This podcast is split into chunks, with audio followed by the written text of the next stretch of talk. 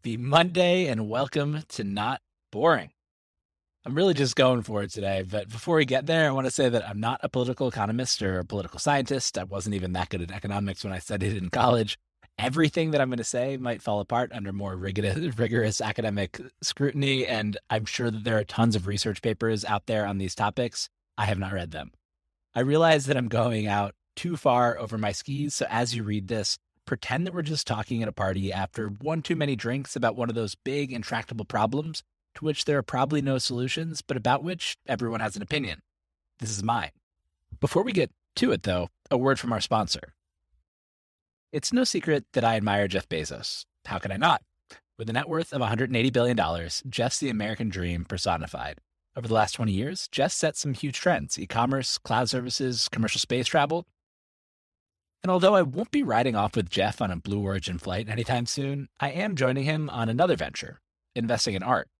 Not many people realize this, but Jeff's a big art guy. Recently, he bought a painting called Vignette 19 for $18.5 million, or as he likes to call it, chump change, and then purchased a work by Ed Ruscha for a record $52.5 million at Christie's, or as he likes to call it, chump change. And that's only the art that we know about. Here are a few possible reasons why more whales like Jeff are buying art. It has relatively low volatility compared to the stock market on average historically. Blue chip art prices appreciated at 13.6% annually from 1995 to 2021, and that price appreciation outpaced the S&P 500 by 164% over the same period. But Jeff messed up. He paid $70 million for two paintings. I, on the other hand, have 11 paintings in my portfolio and spent only a fraction of that, thanks to Masterworks. This is why I can't stop talking about this platform. I can literally invest in the same art as Jeff Bezos in minutes. And I'm not the only one. Over 330,000 people have signed up, and they have over $400 million in assets under management. So if you want to blast off into the art investing universe and join me on Masterworks, you can go to my link at masterworks.io slash not boring. That's masterworks.io slash not boring. And you can see disclaimers at masterworks.io slash disclaimers. Now let's get to it. Ownership in the American Dream. I turned 35 last month.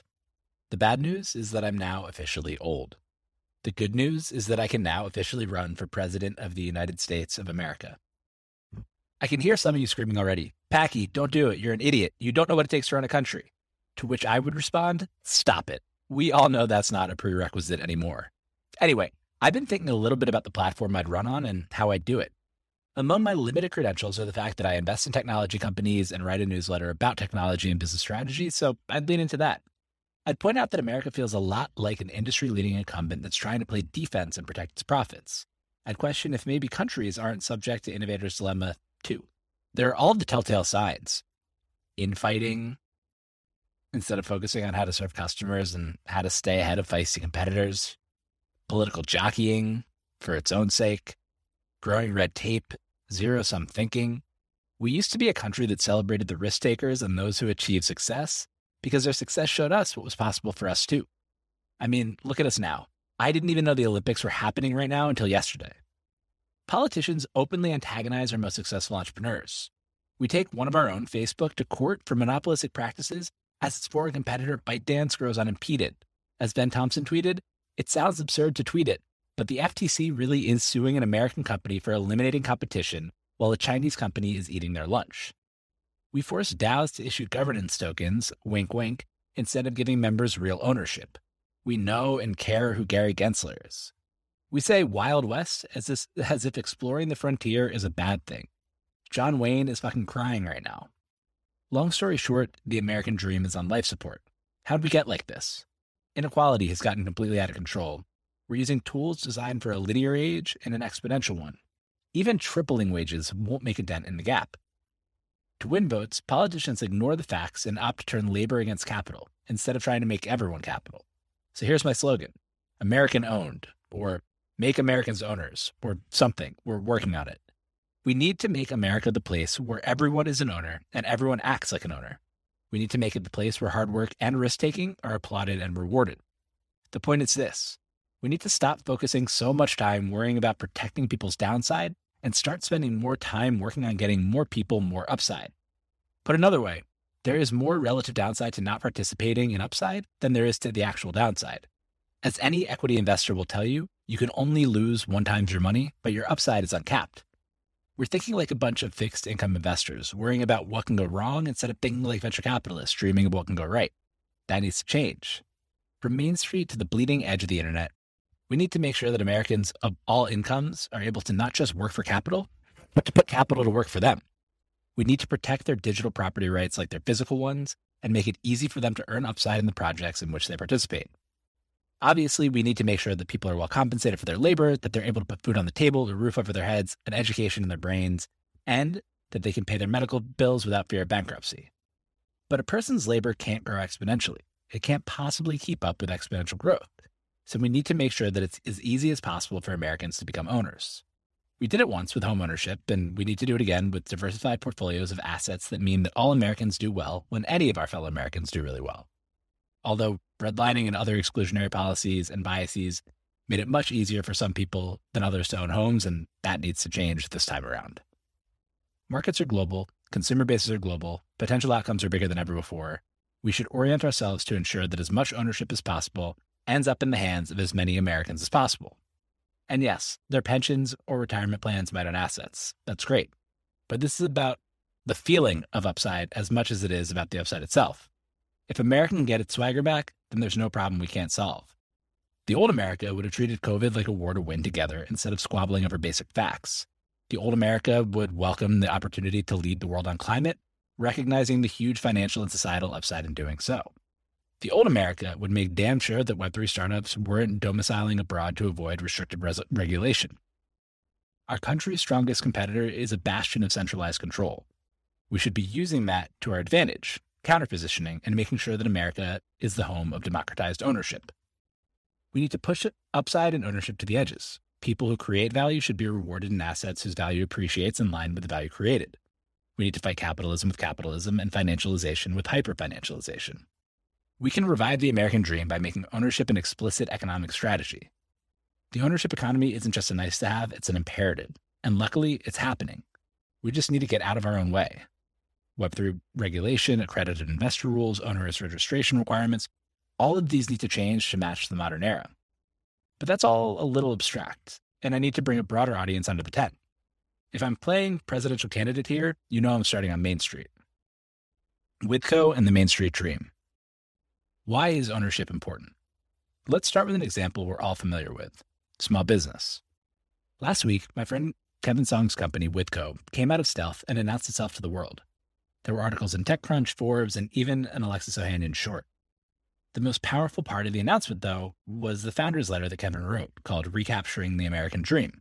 In it, he wrote, My story is my family's story, and my family's story is an American one. Maybe you've heard it before. It goes like this Immigrant parents leave home in hopes of giving their kids a better one. They land in New York to make a new life. They start a small business built on big dreams. They work relentlessly until they have regulars.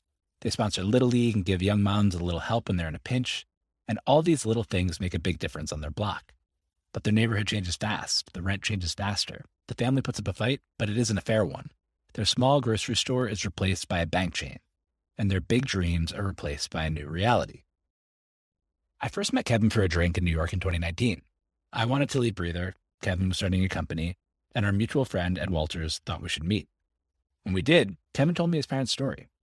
Entrepreneurs start a small business, grow it, and get it pulled out from under them when the landlord jacks up the rent.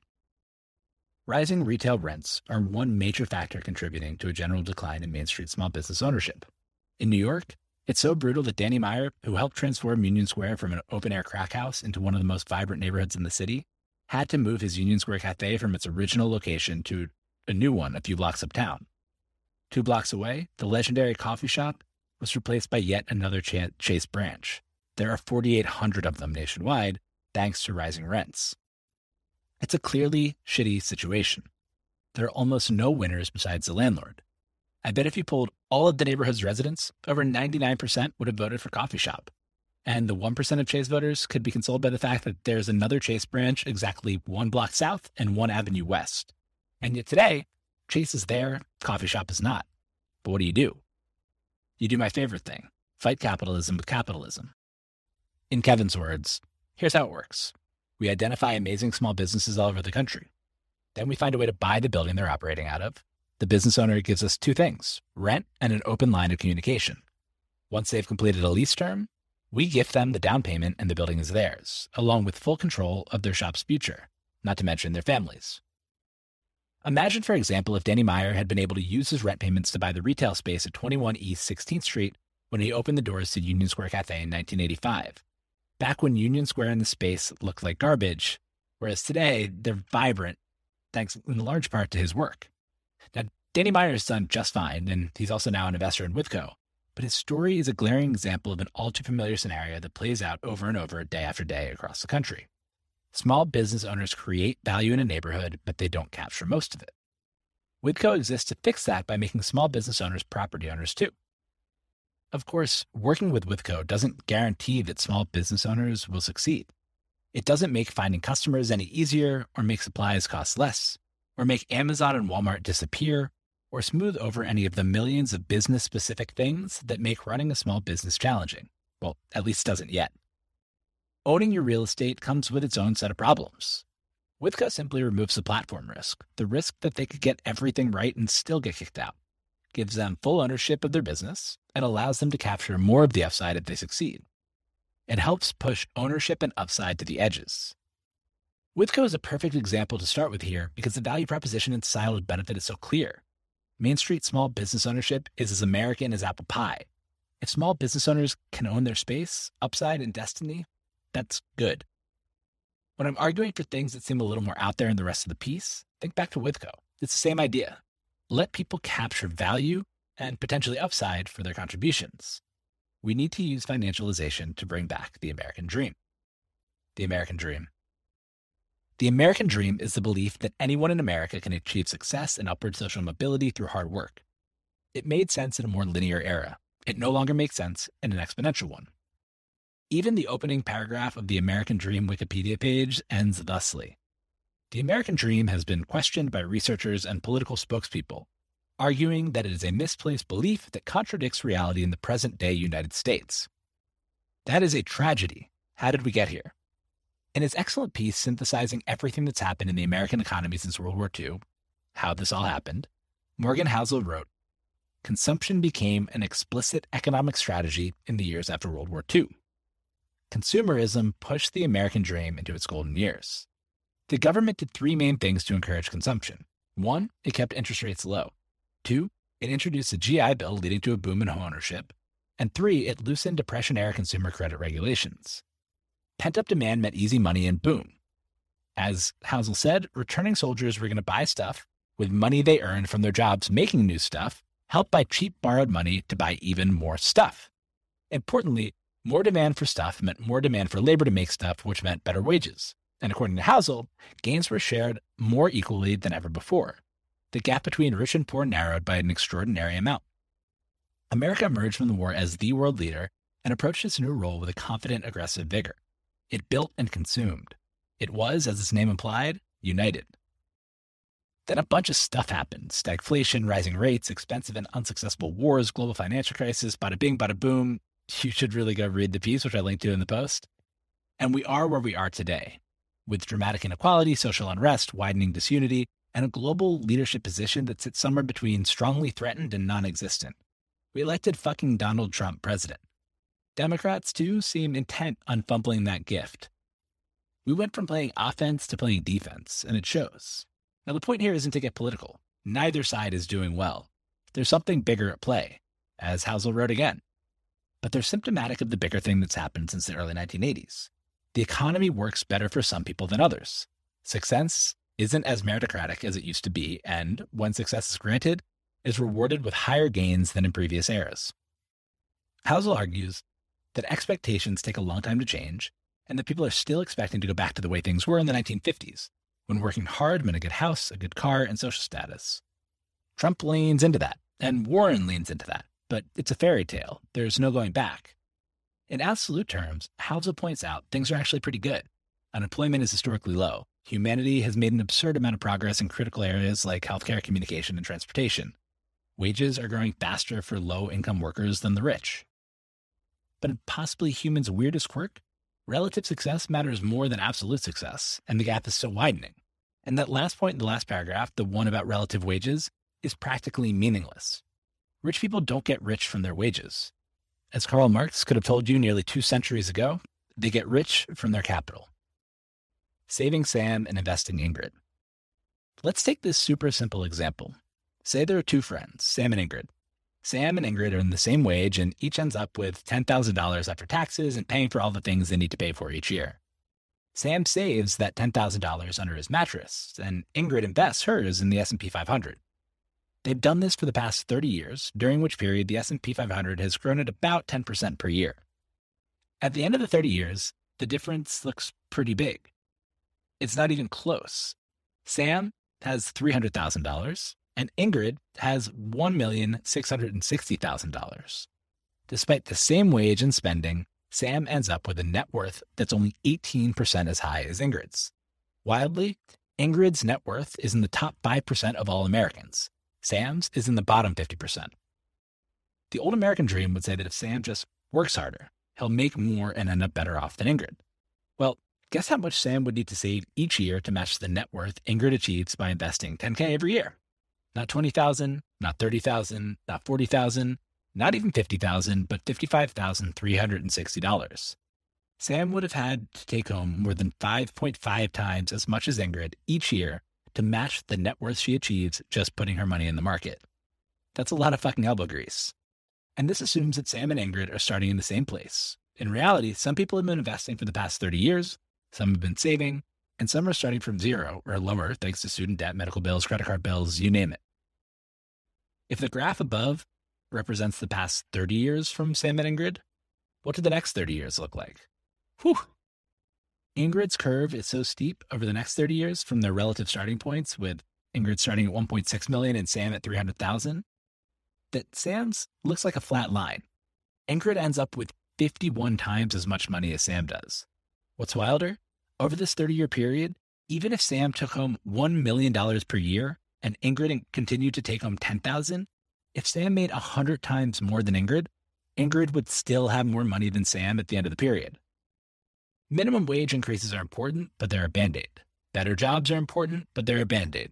If we could somehow recreate the post World War II period and dramatically increase the demand for physical things and increase the demand and price of labor in line with that demand, it would only be a band aid. The game has moved on. Consumerism can no longer be the primary economic strategy. The labor market is pretty much maxed out and the gap isn't closing. To bring back the American dream, America needs to make ownership an explicit economic strategy. Making ownership the explicit economic strategy. Labor will never catch up with capital. Rising wages are necessary but not sufficient. The gap will keep getting wider. Technology accelerates the widening of the gap between the returns to capital and the returns to labor. Successful technology companies can reach global audiences at minuscule marginal costs with dramatic returns to scale. There's no putting the genie back in the bottle, and any policy that seeks to do so will just limit upside or push the winners and their money abroad.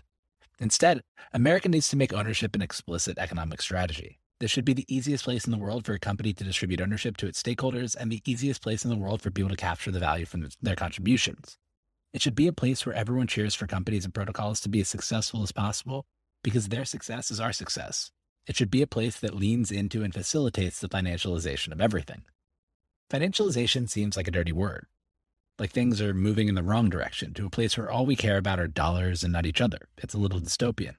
But when you hit a patch of ice and spin out, you need to turn the wheel in the direction of the spin. When you're going around a sharp turn, you accelerate into it. Same here. We need to financialize everything with more granularity because everything is already fuzzily financialized. The lack of granularity and ease around financialization just means that everything is financialized in favor of larger players. If small business owners don't have the cash for a down payment, they just need to pay rent to landlords. If the value of my raw Spotify data is only 20 cents, Spotify can just keep it. If there's no easy way to track the ownership of my Fortnite skin outside of Fortnite, Epic can keep it. If there's no easy way for Uber to give me equity for referring people, they just give me a discount and keep the upside. The Sam and Ingrid scenario plays out over and over again. People accept things with no upside, like free services, discounts, or even cash, for things that companies and more sophisticated investors use to generate upside. The gap widens. It's like the scene in Office Space where Peter talks about pilfering tiny fractions of a penny that become really big in aggregate. The lack of granula- granularity and legibility means that all those little fractions of a cent over billions of people accrue to the center. And the center invests, turning those cents into dollars. That's great. That's a trade we've had no choice but to accept. And it's exactly what companies are supposed to do.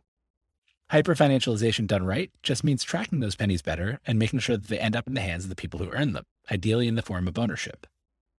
It means that those people can build portfolios of mini ownership positions where they can generate upside instead of constantly stuffing assets under their mattresses when they receive assets in return for their efforts at all. Now, I've made it this far without focusing on Web3. That's intentional. I care a lot more about people getting ownership and capturing the value they create than I care about how they do it. There's a lot to do to increase ownership and upside even before discussing Web3. Withco is helping small business owners become property owners without a token in sight. We need hundreds of businesses like Withco to turn renters into owners. Companies like Alt, Rally, Angelus, Masterworks, and others that I wrote about in Software is Eating the Markets make it easier for people to invest in alternative assets that were traditionally only accessible to ultra high net worth investors. Alto IRA lets people invest in those assets with their self directed retirement funds. More of these, please. Accredited investor rules need to change. They may have been well intentioned at some point, but today they're patronizing and destructive. It is wild to me that we live in a country in which state governments run lotteries, which have a negative expected value and have long been called a poor tax, while the federal government limits who can put their money into positive EV vehicles like venture capital funds. Personally, I would love nothing more than to be able to invest on behalf of thousands of people for whom fund outperformance would be truly meaningful. The tax treatment of employee options should be much simpler and more employee friendly, it is a travesty that companies' lowest paid employees often don't have the funds to buy their options within 90 days from their departure when they need to, or to fund the taxes they might have to pay before seeing a dollar of returns. America should be the place where people are rewarded to the maximum extent possible for taking smart risks and, of course, working hard. And yes, there's Web3. One of the things that Web3 is best at doing is doing what Withco does, removing platform risk and pushing ownership and upside to the edges on a much wider range of assets and transaction sizes. It makes it possible to reward people with ownership for even micro interactions. Take community ownership. Most projects reserve over half of their tokens for the users. We discussed some of the benefits last week when we talked about Braintrust, but the implicit calculation the founders are making here is pretty cool. They're saying, I think that my tokens will be worth more if I give away half of my ownership to the community. Those tokens can incentivize users in ways that mean lower payments to companies like Facebook and Google. Putting tokens in users' wallets instead of putting dollars through AdWords is a fantastic way to push ownership and upside to the edges. But people can buy shares in Facebook and Google, you object smugly. As soon as Facebook and Google give users shares for free just for using their products, as soon as they reward them for the attention that makes their platforms valuable with financial instruments that have upside potential, I will concede that point. People should be able to own and monetize their own data. They should be rewarded for their attention they should be able to be rewarded for backing the right projects early, whether they're dollars or their activity, like venture capitalists are. This obviously doesn't mean the government should require companies to give ownership for usage. It means that we should put frameworks in place that make it as easy as possible for American companies and protocols to reward users with ownership. Many companies and protocols are already choosing to do this. As more do, and as some of the messiness of Web3 gets abstracted away, consumers should be able to build up a diversified portfolio based on their activities in the background. Often, these portfolios will perform in line with the market. That's fine. It means you're not being left behind. Occasionally, there will be life changing or at least year improving upside outcomes, like getting airdropped Uniswap or ENS tokens. Those gains can be reinvested, they can compound. Everyone can be a little bit more like Ingrid. Of course, sometimes they'll go to zero too. That's the market. America should treat its citizens like adults and make it as easy as possible for these scenarios to play out. There's precedent. Home ownership was a big part of the American economic story post World War II and quickly became a cornerstone of the American dream. Home ownership is great, if not always financially better than renting. Sometimes people's homes appreciate and make them wealthier than they could have imagined. Sometimes people can't keep up with the mortgage and the mortgage wipes them out. The government puts guardrails in place, but it doesn't stop people from buying homes. It encourages homeownership, risks and all. But homeownership is not enough on its own. You'd be hard pressed to find a professional investor with a portfolio that consisted of one asset and a bunch of debt to finance it. Professional investors hold portfolios of diversified assets, which gives them better risk adjusted returns. It should be easy for Americans to do the same through a mixture of investment and earned ownership. Today, accumulating ownership isn't as easy as it should be. There are thousands of entrepreneurs who want to give away ownership in their projects to their users and are told that they cannot. We're talking, of course, about DAOs. While DAOs are popular and exciting, critics rightly point out that a DAO's tokens don't confer ownership or a right to profit from the success of the DAO. They're just governance tokens, not securities. Let's say I wanted to decentralize Not Boring and issue Not Boring tokens to the most loyal readers. In order to not trip securities law, I could let ho- token holders do things like vote on topics, but I couldn't give them ownership rights over any revenue generated through the newsletter. If I wanted to give away my revenue to readers via tokens, I could not.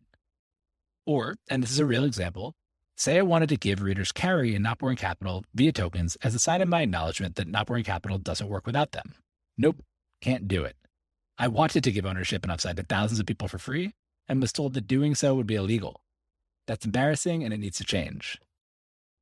In Web3, American citizenship is actually a detriment. It makes it harder to invest and harder to raise. As David Phelps said, DAO to help Americans get rid of citizenship so they can actually invest in stuff and raise from community. That shouldn't be how this works. What's going on? Let's turn to my friend Brett Beller, who's both an actual lawyer and a core contributor to FriesDAO. He said, Laws surrounding DAOs are actually quite established. While the SEC has brought very few actions against DAOs, they make it clear that if there is an expectation of profits, that they will consider the token a security. It's just a matter of them taking action on it. You will notice that any DAO that you place money into will confer you governance over an item or business, but not any actual ownership rights. Why? Because in general, ownership of a restaurant, corporation, piece of land, or artwork comes with the expectation that if that business were to generate profits, or were the item or land to be sold for more than it was purchased for, the profits would be distributed.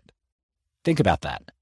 DAOs are forced to confer loosely related governance rights instead of real ownership. As a result, a lot of potential businesses formed as DAOs are being stifled, and founders who follow the rules transparently are actually made to appear less trustworthy to the public and DAO token holders as a result. DAOs are not giving, going away, and people will continue to push the boundaries of what is possible under current laws.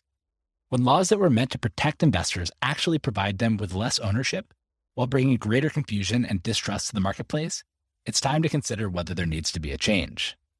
Thank you, Brett. By attempting to protect people's downside, regulators are leaving the downside wide open while limiting upside and forcing everyone involved to feel like quasi criminals. There are obviously ways to avoid that situation. Every DAO that wants to confer ownership could register its tokens as securities, for example.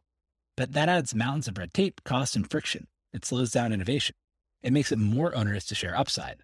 And ultimately, it forces many DAOs to register elsewhere, in the Cayman Islands or Switzerland or one of many other countries taking advantage of America's antipathy.